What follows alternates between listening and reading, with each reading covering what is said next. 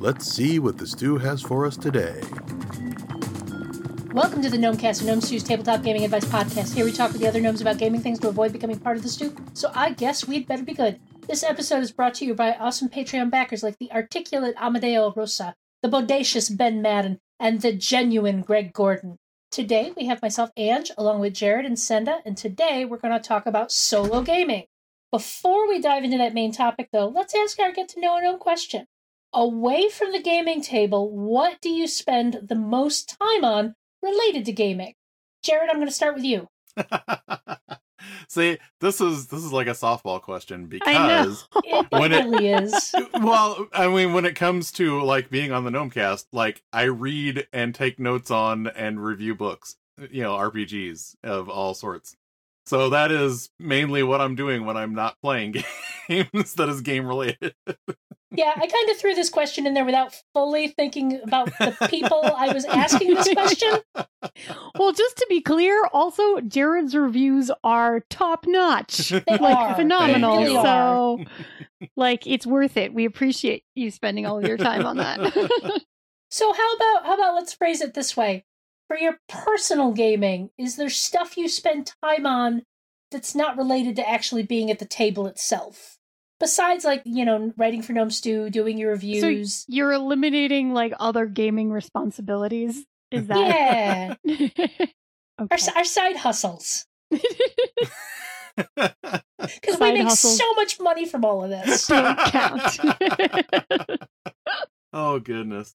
I mean, I was going to say, if it's not like literally at the table, one of the things that I started doing a lot more in recent years is absorbing media in the genre in which I am about to run a game, so that I have all of the tropes and everything naturally rattling around my head a little bit more. And that's been even more hyper-focused with running Star Trek and literally rewatching Next Generation and DS9. That's not just the genre tropes, it is very specifically the Star Trek tropes that I've been revisiting in that case. No, that makes a whole lot of sense. How about you, Senda? Well, my original answer was podcasting, but then you changed the question. I mean, podcasting counts. It's just, Jared's right. It's a real softball question. Yeah, it is, because we all do a bunch of things that are gaming related that are not gaming. We do them very intentionally, though. They're intentionally like, and intensely. And intensely and pretty, like, publicly. Like, they're not, like, hidden away at a table somewhere. So if I leave podcasting aside, then the thing that comes to mind for me is the last time that I really was able to engage in this was a letter writing game. So I really like when I have some sort of campaign, being able to engage with things that help me focus in on like that character for that game over the long term. And sometimes games grab me like this and sometimes they don't, right? Like sometimes I'm like, this game is amazing, but I just played at the table and that's fine. But sometimes, like, we did a letter writing game earlier this year and it started out and I was just like, you know, writing letters. Cool. But I was also a magical cat. And so I eventually acquired things like, you know, a whole bunch of wax, a wax seal that has a cat on it. I had to pick up a stamp that had a paw print because I was signing everything with paw prints. I designed my own stationery that like went with her sort of like witch Sona catness.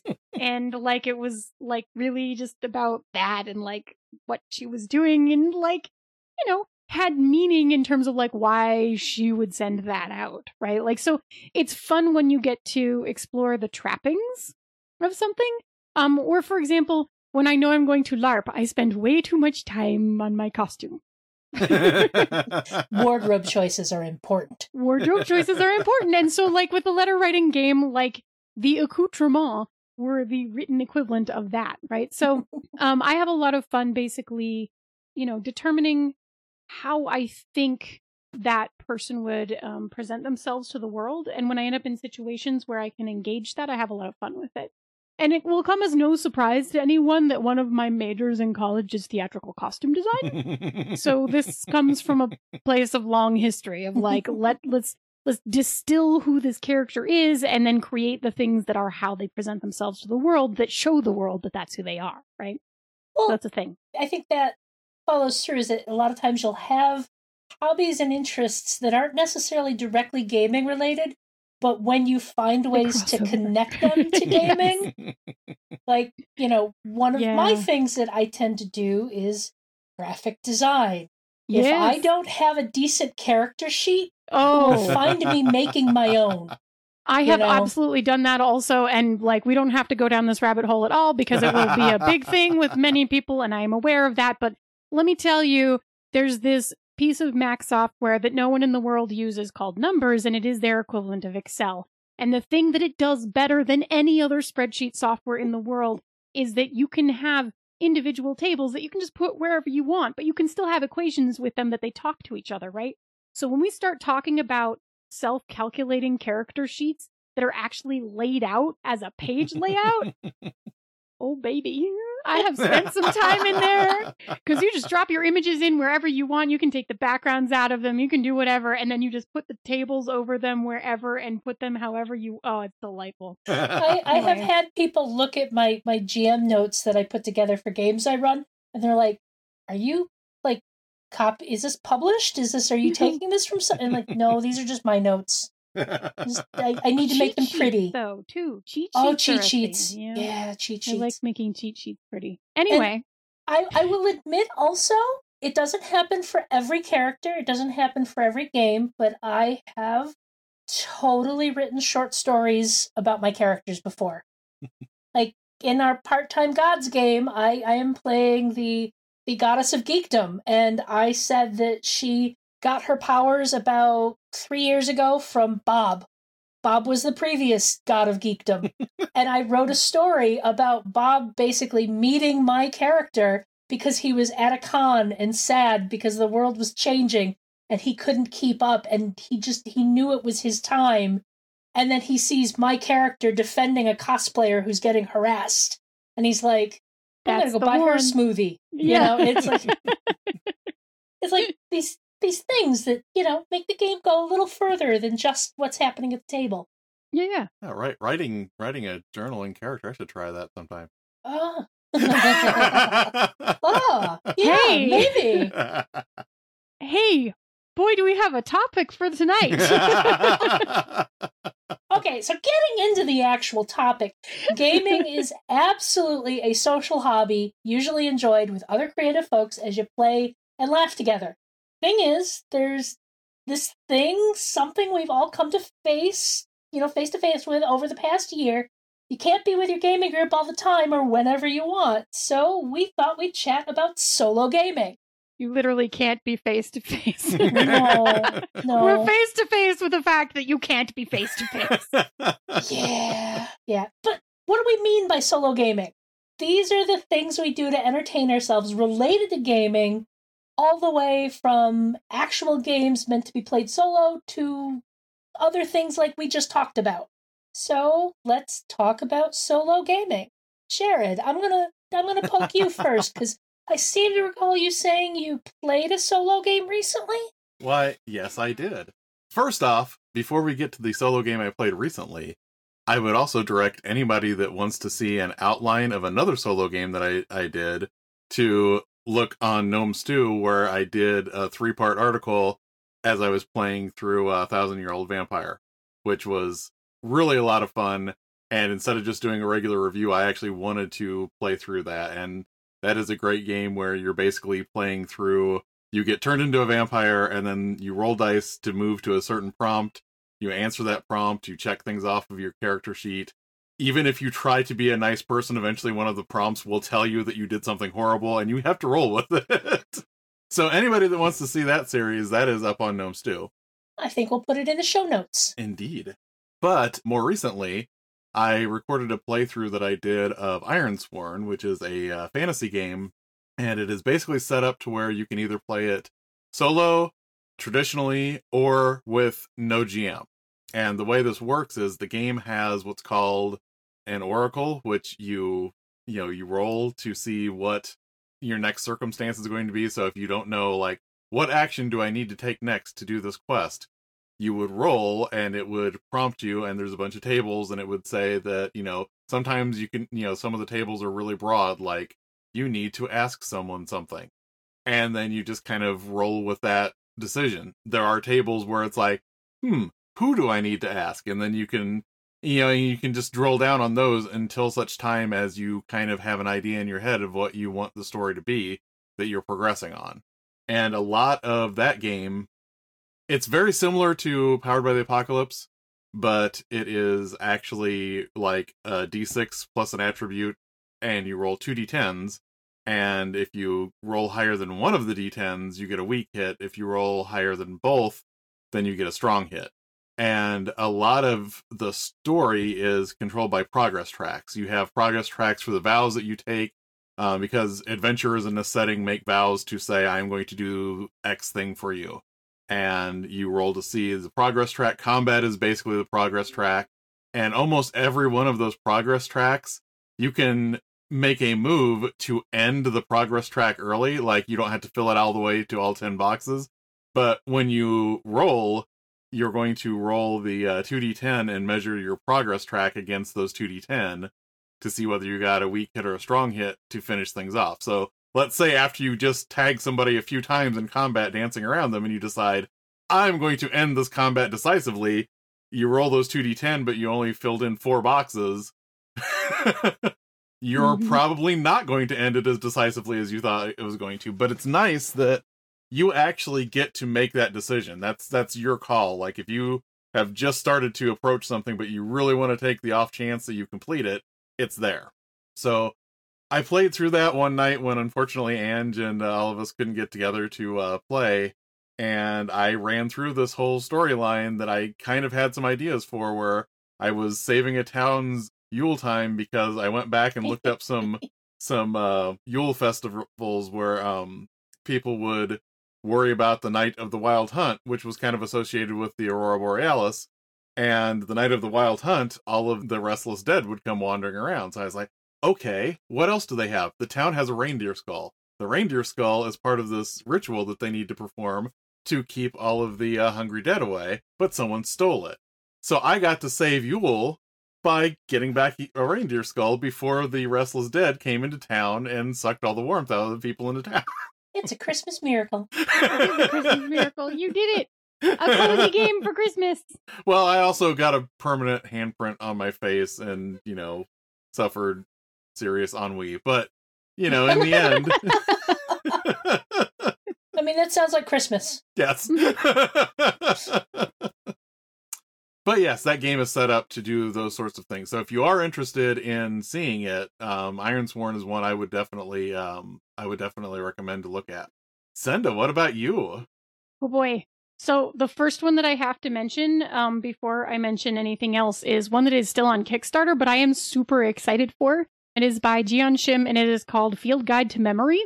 And the way that this game is set up to work, to my current understanding, and I am very excited about it, it is going to be a journaling game, and it is obviously a solo game. But what will happen is, starting in February, they're going to start emailing out the prompts. So you'll receive these messages with imagery and stuff about the accoutrement that you're dealing with to write about in your journal. And I am currently on a hunt to find the perfect field journal to write about my old mentor, the cryptozoologist who went missing 5 years ago and is obviously dead now, whose life and relationships I now have to untangle, which I am delighted to do. So I'm looking forward to February because I am very excited to play that game. That does sound kind of awesome. It's going to be really cool, I think. And I really am on the hunt for, I need a journal for this game that feels both field guidey and also sort of cryptozoology-y, and also has some basic requirements, is nice to write in and lays flat on the table and stuff. I have some very specific thoughts on this, and I want to be able to put sketches and stuff in it. I'm excited for it. So part of what I think is cool about solo gaming, and I think that maybe I just made this accidentally clear.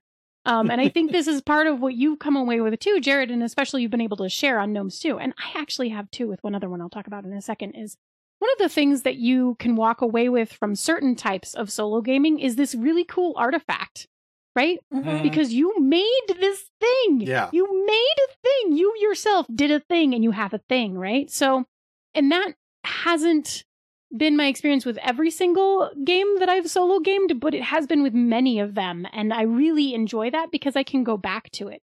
So, for example, there's sort of a solo game slash ritual on HIO called They Stole the Moon, which is very poignant, and it is about managing feelings of grief when you've lost someone important to you. And the author of the game had lost someone important, and I actually played it on the anniversary of my mother's death because I was kind of looking for something to, I don't know, pay some respects to that day and to feel like I had engaged in it in some way. And like, just by pure happenstance, this game fell across my Twitter feed that day. I went and bought it and I played it. And the very specific thing about this game is that you go through a bunch of steps that are kind of ritualized in terms of like thoughts and feelings and just writing things down, where you are playing both yourself, but also in this other character headspace, so that you don't have to be like truly in a therapeutic self mode. Like, you're still kind of in a game space where you can be as much as you want to be. But you end up drawing this circle and doing a lot of line connections across the circle until you basically come out with kind of a weird lopsided mandala kind of situation. And every time you do it, it would be different, right? Like, mine won't look like yours, won't look like Jared's. Like, it will be completely different. But the end result is that you have this like circle of all of these connections that you take away with you from the game as actually kind of this comfort piece. That like, the idea being there's kind of like this hole where, you know, someone is gone, and these are your thoughts and feelings and like love for that person, like all tied up into this little medallion almost. Just like, so that was a game experience that I don't think I could have had with someone else involved at the table. It was clearly very, very personal and is not something that I necessarily would have been able to do as a shared experience, which I think is one of the things that solo games can do, right? Is sometimes we can explore stuff in a solo game, especially in a written form, that we don't necessarily get the space or don't necessarily have the comfort to explore in a game with other people. And like, to take that one step further, I ended up taking that little medallion mandala style thing that I created and like painting it on canvas and like making it into a pretty thing. And now it actually hangs in my bedroom. And I like, it's like really, really good. It was a wonderful experience that I walked away from, and no one else can experience that with me. But I have this cool like memory artifact from it, right? That it wouldn't be even recreated if I played the same game again. It wouldn't be the same. Anyway, I have many more things I can keep saying, but I feel like I've been talking a lot. So maybe let me just real quick touch on two more games that I just want to call out because they're super cool, and then I will be quiet. Absolutely.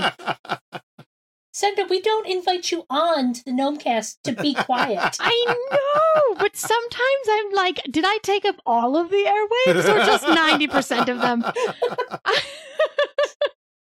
It's all good. Okay, so another journaling one that I think is really interesting to play by yourself and to know that you don't have to share anyone is The Beast.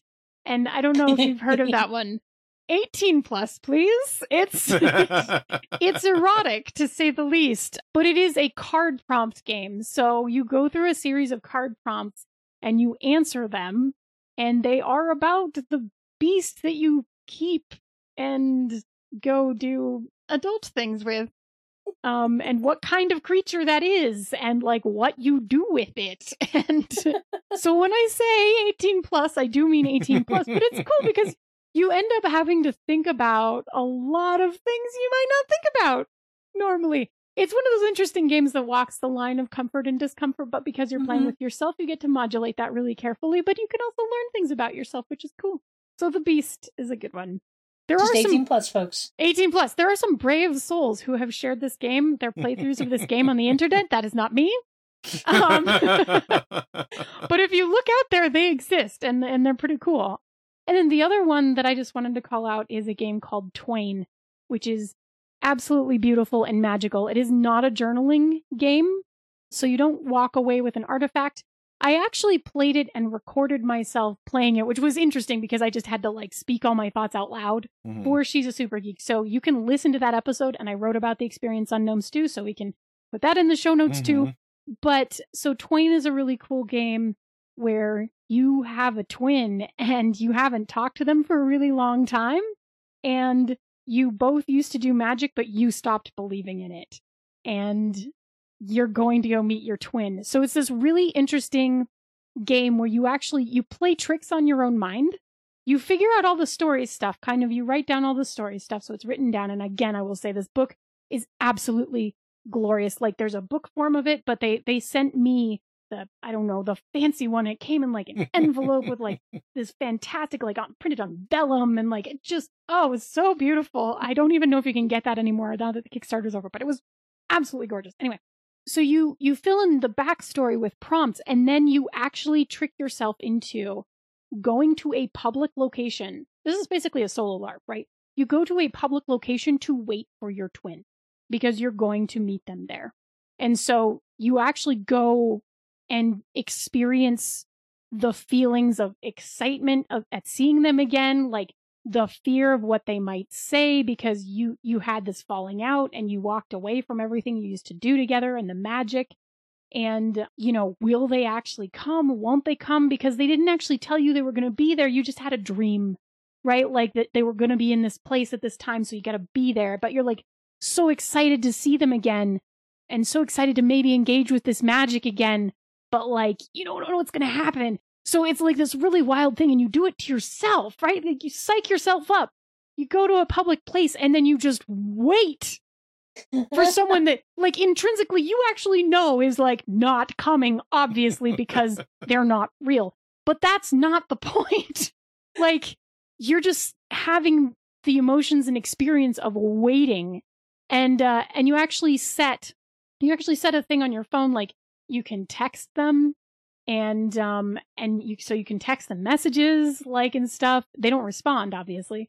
But you text them, and then you set a timer on your phone to ring with your phone's ringtone. And that is the end of the game, is that they call you. And it is so cool. It was like such an experience to do. And I was like standing outside in a park in the cold, like waiting, like having all of these feelings and stuff, and just, was especially weird for me because I was also like mumbling, like talking them out to the microphone. And there were like people in the park with me. So that was a little weird, but you know, I mean, anyway, that's not the first time random strangers have thought gamers are weird. It's just probably one of the few times that one of them has been by themselves. Right. Because you are by yourself, which is the thing, but it is cool. So like, I guess what I highlight in that is like, there's the games that you end up with artifacts that are cool things that you've created for yourself. And then there are games that they all lead you through some kind of experience. So in my personal experience, most of the games that I've been playing have been things that end up being about self-exploration, which I just think is super cool because it's a thing that we can do by ourselves. And it's a good way to have some sort of introspection that is a little bit more directed and is fun because it has a story and stuff. And again, I'm really excited to play Field Guide to Memory because this thing looks amazing. So, Ange, what have you done that has been something that, I know you said you haven't solo gamed, but something you've done on your own? You know, I don't honestly know. I think writing backstory for your character or short stories, True. In my opinion, kind of counts. You know, I think it does because it's, you know, in a lot of what Senda was talking about, those games are things that push you into exploration of, you know, your psyche, you know, different things you're looking at. And I tend to still very much enjoy investing in a character that I'm playing. And honestly, I mean, most of my brain space is taken up by gaming, even if I'm not podcasting or writing for Gnome Stew or prepping for a game or playing a game. My brain is thinking about gaming. You know, it's thinking about the characters that I play and all this, and like the act of sitting down and writing a short story for the character or just jotting down some background information for the character is another way to kind of get into that character's space and explore it a little further. You know, like I said, I don't do it with every I don't end up with the artifact. I don't end up actually writing a thing down every single time, but I can tell you I'm always thinking about the characters I'm playing and their stories and the worlds they're living in and, you know, that type of thing. And I do like the idea of, you know, an actual mechanical way to play a game solo. I actually, my group is going to be starting a Star Wars campaign, and we're actually using the old West End Games D6 version that I guess a bunch of, not ancient times, but a while ago, like some fans did a revision of it.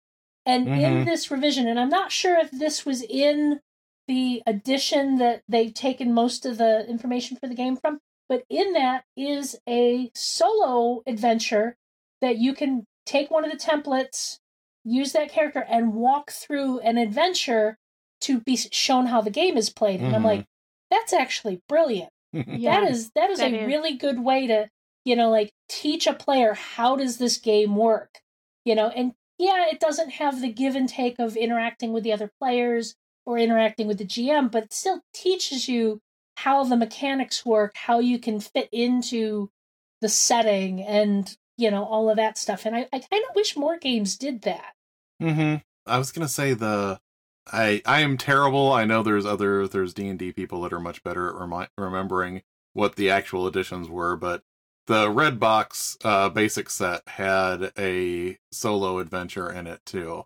Yeah, and it's I wish that was in more games. You get a lot of games that have the, you know, okay, we're going to have 2 to 3 pages of people, we've written the story of people playing the game.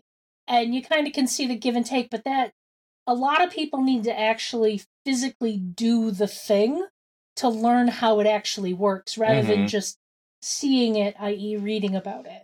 You know, I think we can acknowledge that there's a lot of things about gaming that we do on our own, in our own time and space that aren't necessarily exactly related to what we end up doing at the table. Mm-hmm. If that makes sense. Oh, yeah, definitely. Mm-hmm. I would also like to point out, since we all know the person that was primarily involved in this, Whirlwind Millionaire is another journaling game that you can play with yourself about someone that has won the lottery. Yeah. Yeah. That's a good one. So you may want to pick that one up as well. Any last thoughts on solo gaming? I have a last thought. My last thought on solo gaming is that it's something that people sometimes approach with trepidation or think that it is weird. Now, while we're all still living in like some level of isolation, is the perfect time to get over that and just try it. Because if you are bored, I promise these games are awesome and fun, and you will walk away with cool things that you can be like, look at this thing I did, and tell at least the internet about it. We will all be excited for you. That's my thought. You'll be able to tell us again to our face someday. Any last thoughts from you, Jared? The only other thing I was going to say is I really like Ironsworn, but if at some point you're interested in checking this out and it sounds cool, but fantasy isn't your thing, currently Sean Tompkins is working on Starforged, which is the science fiction version of Ironsworn, which I don't know where you would get inspiration for a person swearing vows and traveling around the galaxy completing quests from in this day and age. What? I don't know. It's a mystery. But oh, this is the way. So I think we can wrap up and get out of here. This show is funded by our Gnome Stew Patreon. You too can become a Patreon backer by following the Patreon link on the Gnome Stew website to the Gnome Stew Patreon. This ad is brought to you by The Friendly Mirror. At a time when sometimes you have to figure out how to entertain yourself, we have The Friendly Mirror, a looking glass that makes you think you're hanging out with someone, even if it's just an annoying jerk who keeps copying everything you're doing in reverse. Okay, maybe don't do that thing. Anyway, if you're enjoying the GnomeCast, you'll probably like many of the other Misdirected Mark shows. Here's one to check out. Misdirected Mark, the MMP guys go live every Tuesday evening at 8 Eastern to break down and get inside games, game mastering, playing games, and game design in an effort to entertain and inform you. You can find all of us at GnomeStew.com, at GnomeStew on Twitter, and GnomeStew on Facebook. Gnomes, where else can we find you on the internet? Senda, go! Yeah, you can find me on Twitter at IDELLAMITHLYNND, which is Idella Miffland. And you can also find me on Twitter at Pandas Talk Games. You can still find me at SaskGeek Podcast there, but gosh, we ended it. It's over. It's done. Sad. Well, no. It is a project completed. Don't be happy it's over. Be happy it happened. I am proud of it, and I am proud that we didn't let it pod fade by calling it, saying when it was ending, and and pushing through and doing the thing. How about that? Yeah, you know, that is an important thing. I'm gonna be honest. 5 years in podcasting years is like 100. So like, we did it for a while. Anyway, that was unrelated. The archives are still there, right? They're still there. You all can, so you can go listen to me play Twain with myself. You can go listen to me run masks. Yes, it's great. So good. They're all still there. We're not taking them down. They're not going anywhere. Yeah. Anyway, cool. Hey, Jared, where can people find you on the internet? Okay, you can find me at WhatDoIKnowJR on Twitter. And if you want to look for my blog to read the things that I review outside of Gnome Stew, you can find that blog at WhatDoIKnowJR.com. Ange, where can we find you at? You can find me on Twitter and Instagram as Orikes13, Orikes13.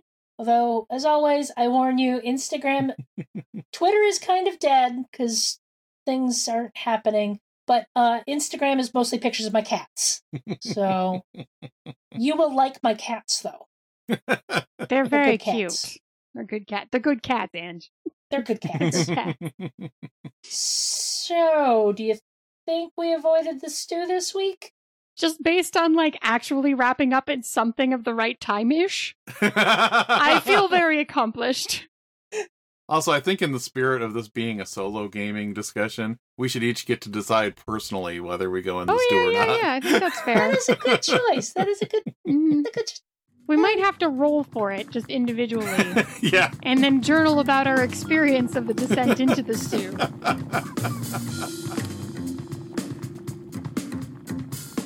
GnomeCast is hosted by Misdirected Mark Productions, the media arm of Encoded Designs.